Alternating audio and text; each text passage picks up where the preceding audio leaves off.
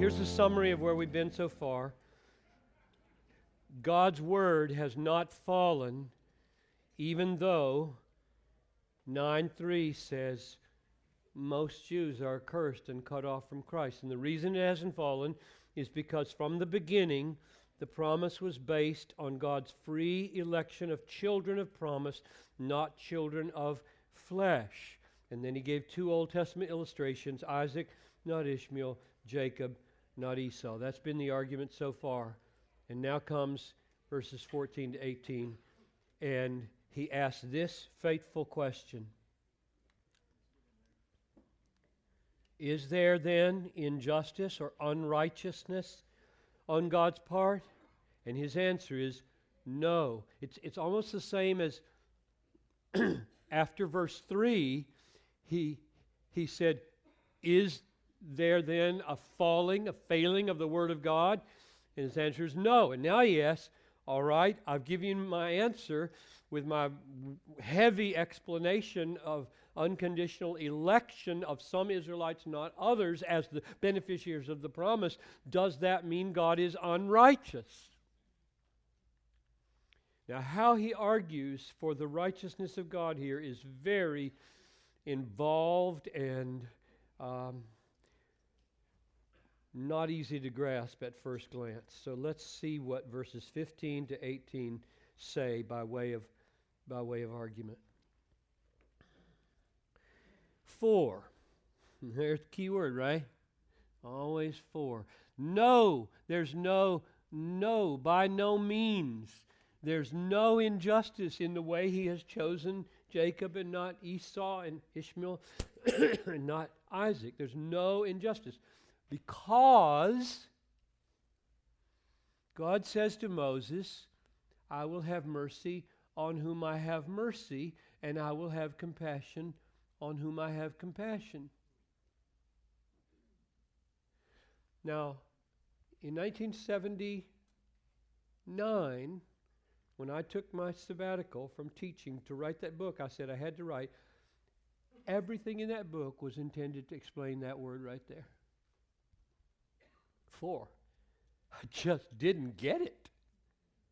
How is that an argument for the righteousness of God? It looks like just another statement of the problem.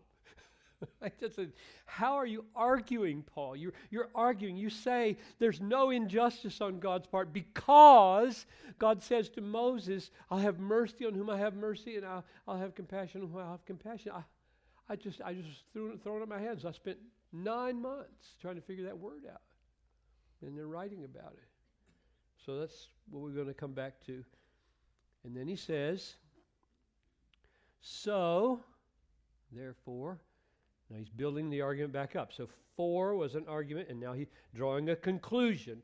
Verse 16. So, in view of what I just said in verse 15, so it depends not on human will or exertion, but on God who has mercy. So his inference from I'll have mercy on whom I have mercy, and now he's drawing out an inference. So, this mercy, this it here, it, this, this compassion, this mercy, does not depend on human willing or exertion. You see the connection? I have mercy on whom I will have mercy makes what's the decisive cause in that moment? God is. I do what I do. I pity whom I pity. Therefore, it's not human will that's decisive. That's the argument between verses 15 and 16. Mercy depends not finally, ultimately, decisively on human willing. there are dozens and dozens of passages in the scripture that say God responds to you, gives you more grace, gives you mercy in response to things you do. This is not contradicting that. This is saying, I like the word decisive, it's very helpful. The decisive, final cause of whether you experience mercy or not is not you. It's not your will. And this is literally, it's not your running. This is willing or running. This is things you do. This is things you will. So this would include faith. It's not anything that you will or exert that is the decisive impetus, the final decisive impetus in whether you're a beneficiary of mercy. It is, I will have mercy on whom I have mercy. And then comes, again, the word for. For, so he's going to give another argument. The first argument was Moses, a word to Moses. And the second argument is going to be Pharaoh. See that? I'm putting it in yellow again. For the scripture says to Pharaoh, For this very purpose I have raised you up, that I might show my power in you, and that my name might be proclaimed in all the earth. There's the argument.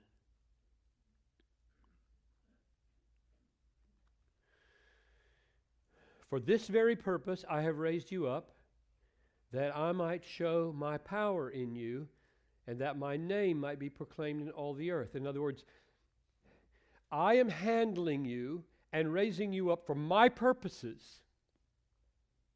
It's not rooted in you and who you are, it's my purposes. I raise kings up, I raise pharaohs up, I raise Moses up, pastors up for my purposes for this very purpose, that I might show my power in you and my name might be proclaimed in all the earth. And then he has another so. So. See that? So here, so here. There's so, there's so. So then he who has mercy, he has mercy on whomever he wills, and he hardens whomever he wills. So the two green ones are the conclusions, and the two yellow ones are the arguments. That's the structure of the passage. All of which is intended to say, You are not unrighteous. By no means are you have any injustice or unrighteous in electing Jacob over Esau Isaac over Ishmael or anybody over anybody. And his two arguments are Moses and Pharaoh, and his two conclusions are from those arguments. Verse 16 it depends not on human will or exertion, but on God. And conclusion 18 he has mercy on whom he wills and he hardens whom he wills. And I think it would be fair to say, I think you can see this, that um, mercy here corresponds to the word to Moses, and hardening here corresponds to the word to Pharaoh. Because he hardened Pharaoh's heart over and over in the ten plagues. How does that argument work? That's the question. How is God's righteousness shown in this? So let me try to do what takes 200 pages to do in this book, but I, I think it, it can be seen by anyone. This quote right here in verse 15 I will have mercy I will have mercy on whom I have mercy, and I'll have compassion on whom I have compassion, is a quote from Exodus 33. So I'll put that here. Moses said, Show me your glory to God on the mountain. Show me your glory. And God said, All right, I will make all my goodness pass before you and I will proclaim before you the name, my name, the Lord. he's saying, Show me your glory. God says, I will make all my goodness pass before you, and I will show you and proclaim to you my name, Yahweh. And then I think he unfolds the name. I will be gracious to whom I will be gracious, and I will show mercy on whom I will show mercy. And I think that's an unpacking of his name and his glory because you remember what he said about his name back in chapter 3 of Exodus? Moses said to God, If I come to the people of Israel and say to them, The God of your fathers has sent me to you, and they asked me, What is his name? What will I say to them? And God said to Moses, I am who I am. And he said, Say this to the people of Israel I am has sent you. Now, that I am who I am is a statement of the meaning of God's name.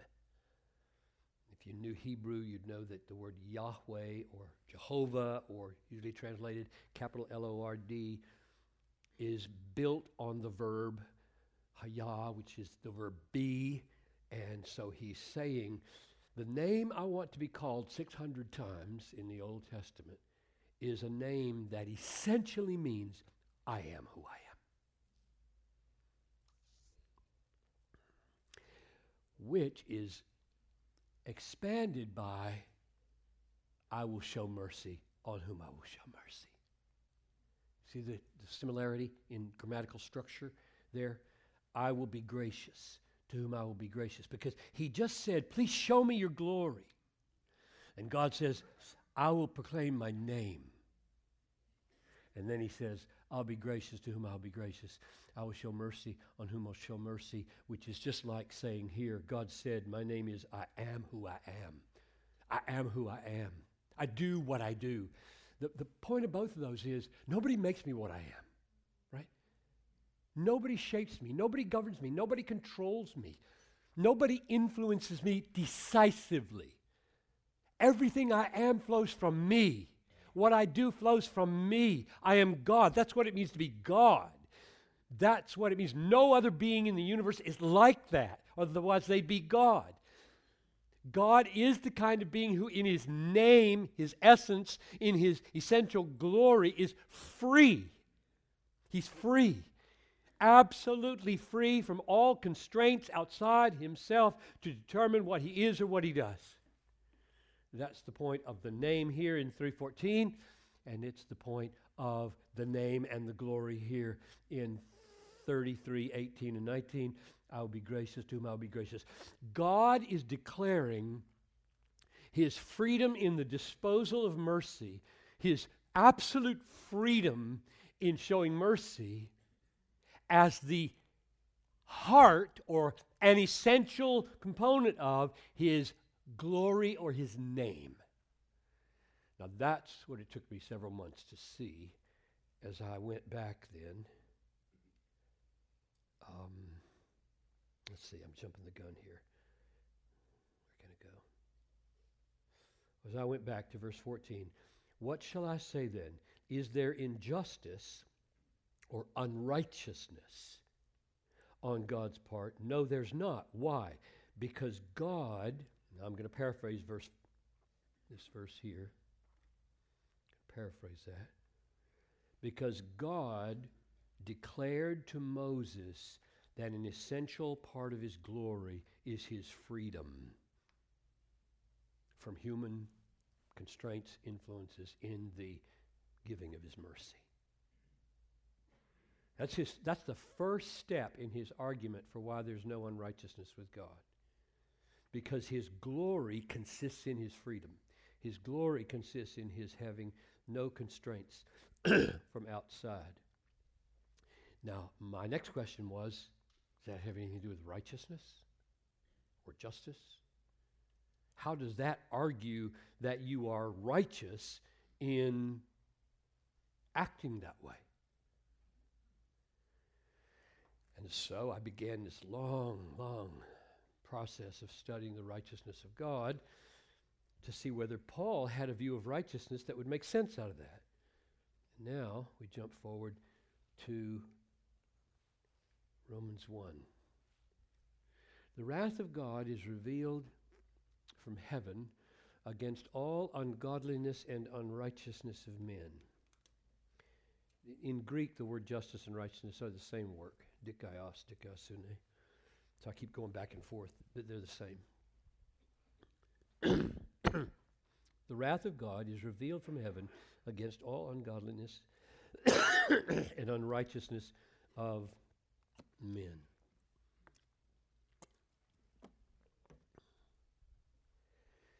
Who, by their unrighteousness, so what, what, what does unrighteousness do?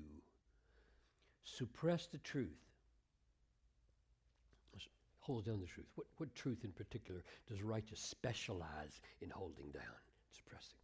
So that they are without excuse, for although they knew God, they did not glorify him as God or give thanks to him. What did they do?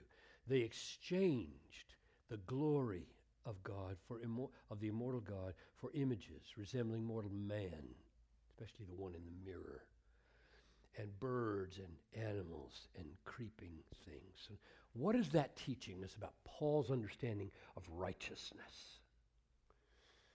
And I I tried out and then tried to confirm elsewhere this understanding.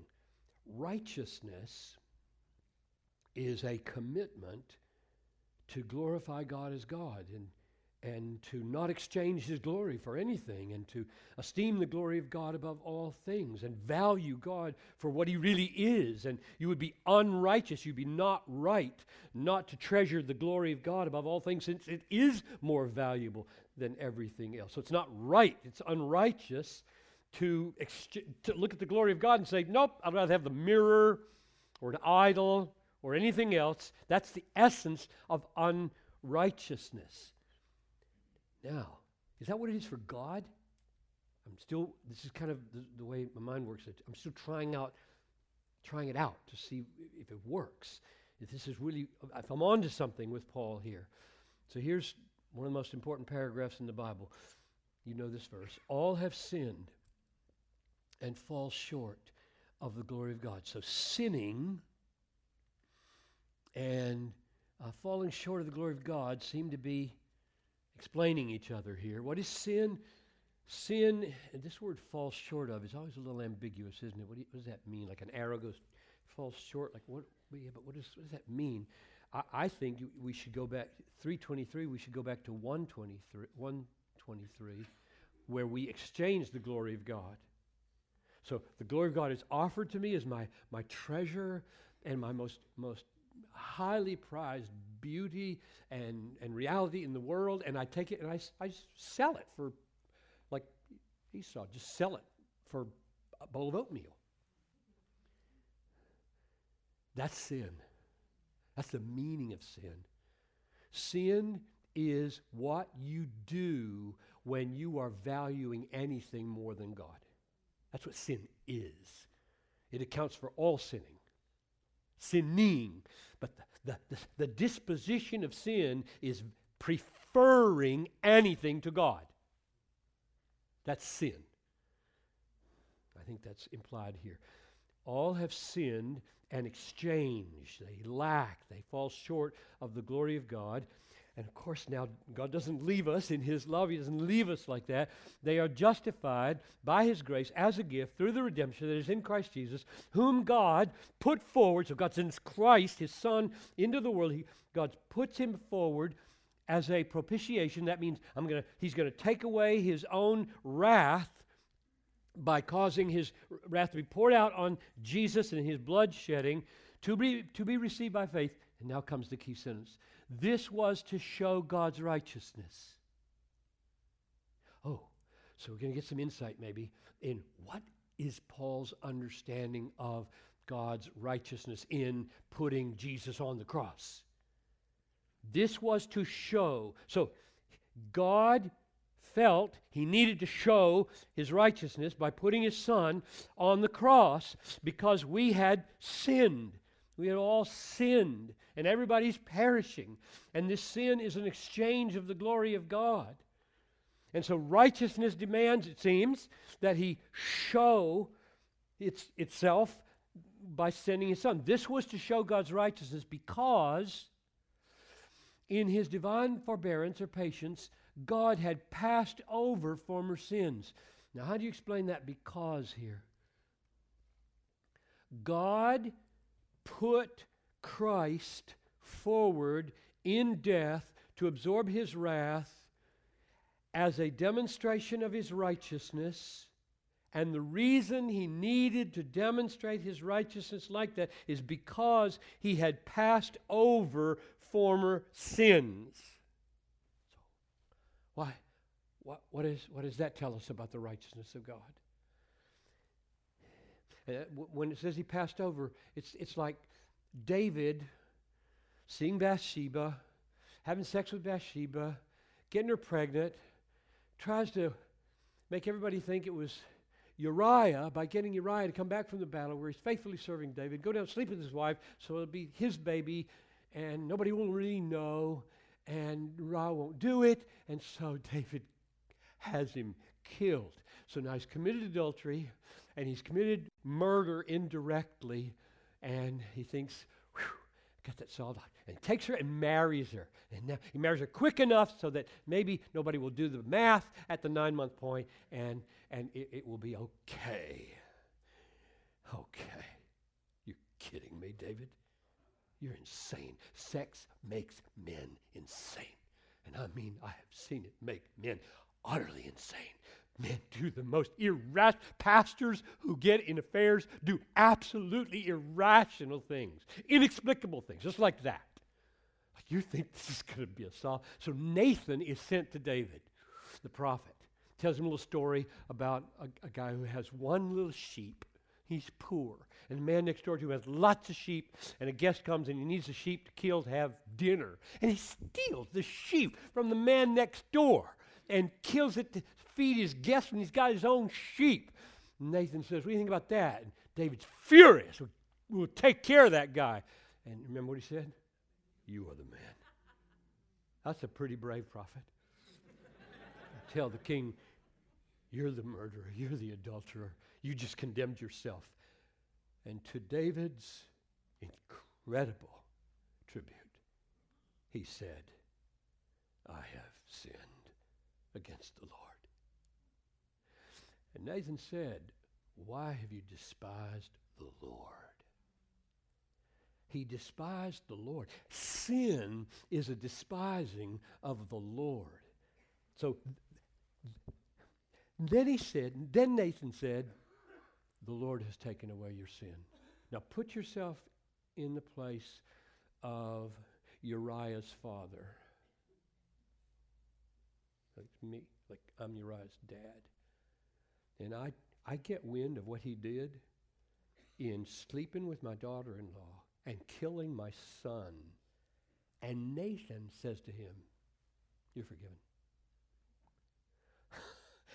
Any judge on the bench in Hennepin County, where I live, who says to a rapist and a murderer, we'll let it go. You can go back and be king. That judge is off the bench because he is unrighteous. He's unjust. Everything in us cries out, You can't do that.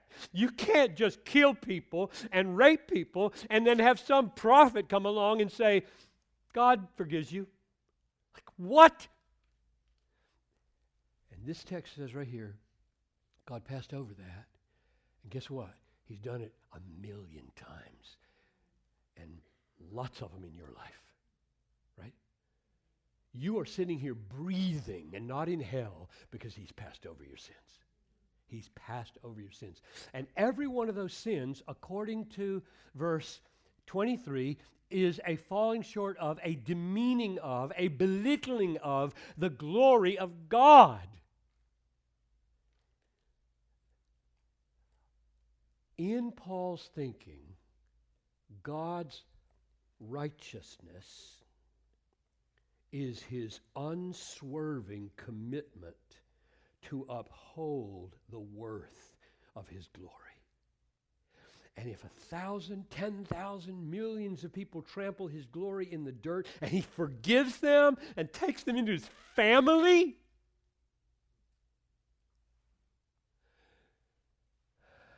something's got to happen to make that just.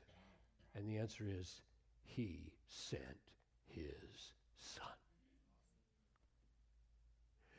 And when Christ dies, God says to the entire universe, I don't take your sin lightly. And I don't take the trampling of my glory as though it were nothing.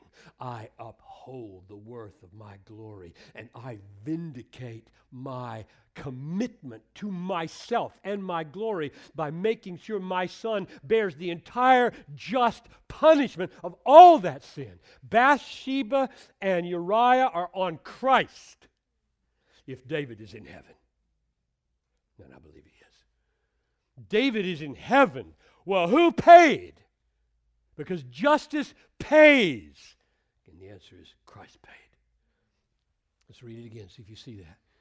God put forward as a propitiation, a wrath bearer, a wrath remover, by his blood. He put him forward to be received by faith, not works. This was to show God's righteousness because he had passed over those God belittling sins. And righteousness never, never, never, never passes over God belittling sins without a payment. All wrongs will be righted either on the cross or in hell. And therefore, the meaning of the righteousness of God, I concluded, at its essence. There are other uses that broaden out from this but at its essence is God's doing right by himself, never denying himself, always upholding and esteeming and valuing and loving his glory above all things, so that if it gets trampled in the dirt, something's got to be done about that, and it's done on the cross or it's done in hell. And that gave me the key to the argument in Romans 9. I wonder if you're with me. Um, let me confirm the direction we're going. See, so what I, so at this point in my thinking, I'm looking for other confirmations. Am I, am I on the right track of divine righteousness? so righteousness, I'm arguing in, in God, is essentially His unwavering faithfulness, His unwavering commitment to uphold the the name or the worth of His glory. So here in uh, Psalm 43, 11, for your name's sake. O Lord, preserve my life. In your righteousness, bring me out of trouble. And you know how parallels work in Psalms. They, this, this seems to shed light on that. They're, they're almost interchangeable. For your namesake, preserve my life. In your righteousness, bring me out of trouble. I think confirms that God's righteousness is essentially his acting for his name's sake. God would never let anything happen to his name that he doesn't make right in the end, doesn't vindicate in the end. So I think I'll skip that text and just get back to 914. Okay, how then does this argument work right here? There is no injustice or no unrighteousness on God's part. Why do you say that, Paul? How can you say that after what was just said about Jacob and Esau? Isaac and Ishmael. After, after you just said God elects people apart from any human distinctives at all before they were born, had done anything good or evil. And you're saying that's just, that's righteous? And he says, Here's my argument. God said to Moses, I will have mercy on whom I have mercy. And I'll have compassion on whom I have compassion, which is a statement in its context that the glory of God consists in his freedom to show mercy on whom he will. That's who he is. That's his glory. That's his name. And then you bring in the meaning of righteousness that he has. His righteousness is his commitment to uphold that name, uphold that glory, which means God is not acting in unrighteousness. He's not acting in injustice when he upholds his glory by acting in freedom, which he does in election. That's it. That's my argument. That's the way I think Paul is thinking here. In other words, for God to be God, for God to be God, he must be free. Wouldn't be God otherwise.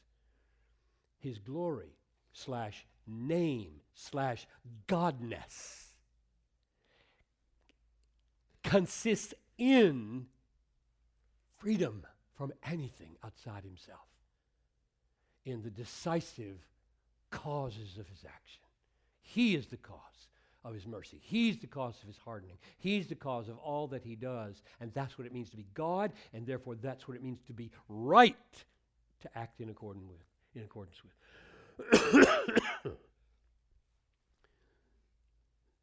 And so it's, it's right that it does not depend on human willing or exertion, but on God who has mercy. And then see whether you agree that verse 17 about Pharaoh confirms that way of thinking. For, he's going to support God's freedom now. Freedom to, this is the conclusion he draws here. He m- has mercy on whom he wills and he hardens whom he wills. The argument for that is, in his freedom, the scripture says to Pharaoh, For this very purpose I have raised you up, that I might show my power in you and my name might be proclaimed in all. My, my purposefulness in what I do with you, Pharaoh, is not coming from you. You are not decisively determining how I treat you. What's determining it is a purpose that I have. And my purpose is show my power and show my name, uphold my name, uphold my glory. And so I think the point of verses 14 to 18 is that whether in the case of Esau hating and hardening, or whether in the case of Jacob showing mercy, or Isaac showing mercy and Ishmael not, the point there is that is not unrighteous, because righteousness consists in God's unwavering commitment to uphold his glory, and his glory consists in his godness and his freedom, and therefore that's the way righteousness must act. And if that sounds a little puzzling to you, see whether this might be the sticking point. We almost always with regard to ourselves, think, now what's right for me to do in this moment? And rightly, we think of something outside ourselves telling us what to do because we're not God. We look at our Bibles, look at the U.S. Constitution, ask mom, go to our pastor. We want, help me know what's right for me to do. Who does God ask? You have to put yourself and this is almost impossible to do, in a situation of being God and say, now, now how would God decide what's right? He wrote the book. There, there's no criterion outside God to determine righteousness. Therefore, righteousness is acting in accordance with the infinite value of who He is his glory. Rightness is doing right by God, doing right in accordance with who you are, doing right in accordance with the value of your glory.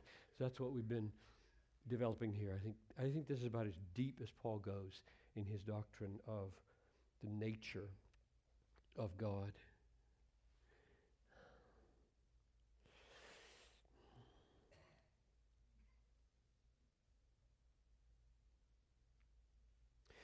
We could talk about God's hardening uh, Pharaoh's heart and how he goes about that. Um, and maybe the one thing that might be helpful would be this right here. He hardens whom he wills. There's another stumbling block, right? It's like Jacob I hated. I mean, Esau I hated. Like, what is, what do you, you harden whom you will. You harden whom you will. You decide freely whom you're going to harden. Is there any clue in the Bible that we can find out how he does it? So I, I just put these verses out here as our, a remote possibility. See what you think. In Isaiah 63,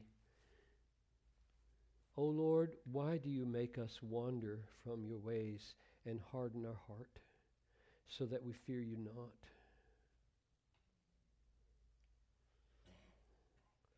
Make us wander, harden our heart, fear you not. Return for the sake of your servants, the tribes of your heritage. So there's a statement, not in Pharaoh, but Israel, that God is hardening them. And then notice this, this is just a few verses later. 64 7 comes close after 63 17. There is no one who calls upon your name. He's describing what's the result of this action here. Who rouses himself to take hold of you? Nobody. For you have hidden your face from us and have made us melt in the hand of our iniquities.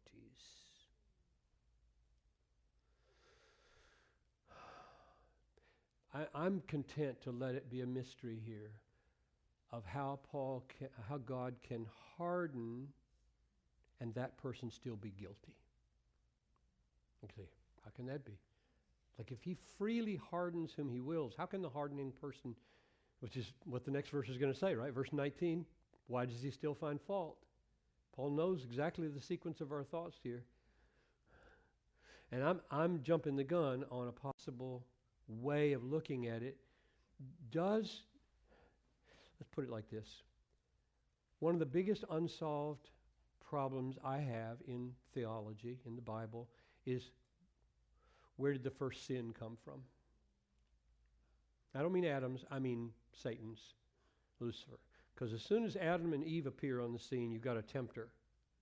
And so there's a partial explanation of their sin right there. But where did they come from? Where did, where did Satan come from? And I think the Bible implies, and would be natural to assume, God didn't create him evil. He became evil. How did that happen? And my answer is, I do not know. I have I don't have any way of explaining that. If you put a name on it like he had free will, that's not an explanation, that's a name. That's putting a label on a mystery. The question is whether it's a biblical label. I doubt it. Because whatever he had, s- something moved him away from God. And I'm, I'm suggesting that this picture right here God hid his face from us and made us melt in the hands of our iniquities is another way of talking about his, his uh, hardening. Hardening sounds very proactive, like God does it all. Hiding your face and melting into iniquity looks kind of indirect. And both are said to be true here. And all I know to say is maybe, maybe, and this is just wild speculation, that in eternity, God allowed in some inscrutable way some kind of cloud or unknowing, uh, unseeing pass between him and Lucifer, who was greatest, highest angel, so that he, he couldn't see clearly the glory of God anymore and his default was to fall in love with the next most beautiful thing himself. And he should have waited. I waited for the Lord. He heard my cry. He lifted me up out of the miry clay, set my feet upon a rock. He should have waited, and he didn't wait. Now that doesn't solve the problem. It just, it just to me looks like a kind of pointer to this is where I am able to sleep at night, where he says, there are more things, there are more things in God's capacities to do what he does justly and righteously than you can imagine. If, it, if it's not something like this, then it's something else. And he, here are two things. I, want, I don't want you to leave this seminar saying, John Piper believes that innocent people suffer, or innocent people go to hell, or at the last day, God judges people in an unrighteous way because he throws them into hell, people who don't deserve to be there. However, God does it, whoever goes to hell deserves to go to hell, and in hell will not be able to offer any objection to the justice of it. And if that seems inconsistent with unconditional election, then I, I'm asking you to live with it. I'm just asking you to live with the inconsistency in your head. I don't think it's inconsistent in God's head. Or you can keep working. Um, read Jonathan Edwards, who thinks he could figure it out. And maybe he did, and I just couldn't follow it. he comes as close as anybody, I think.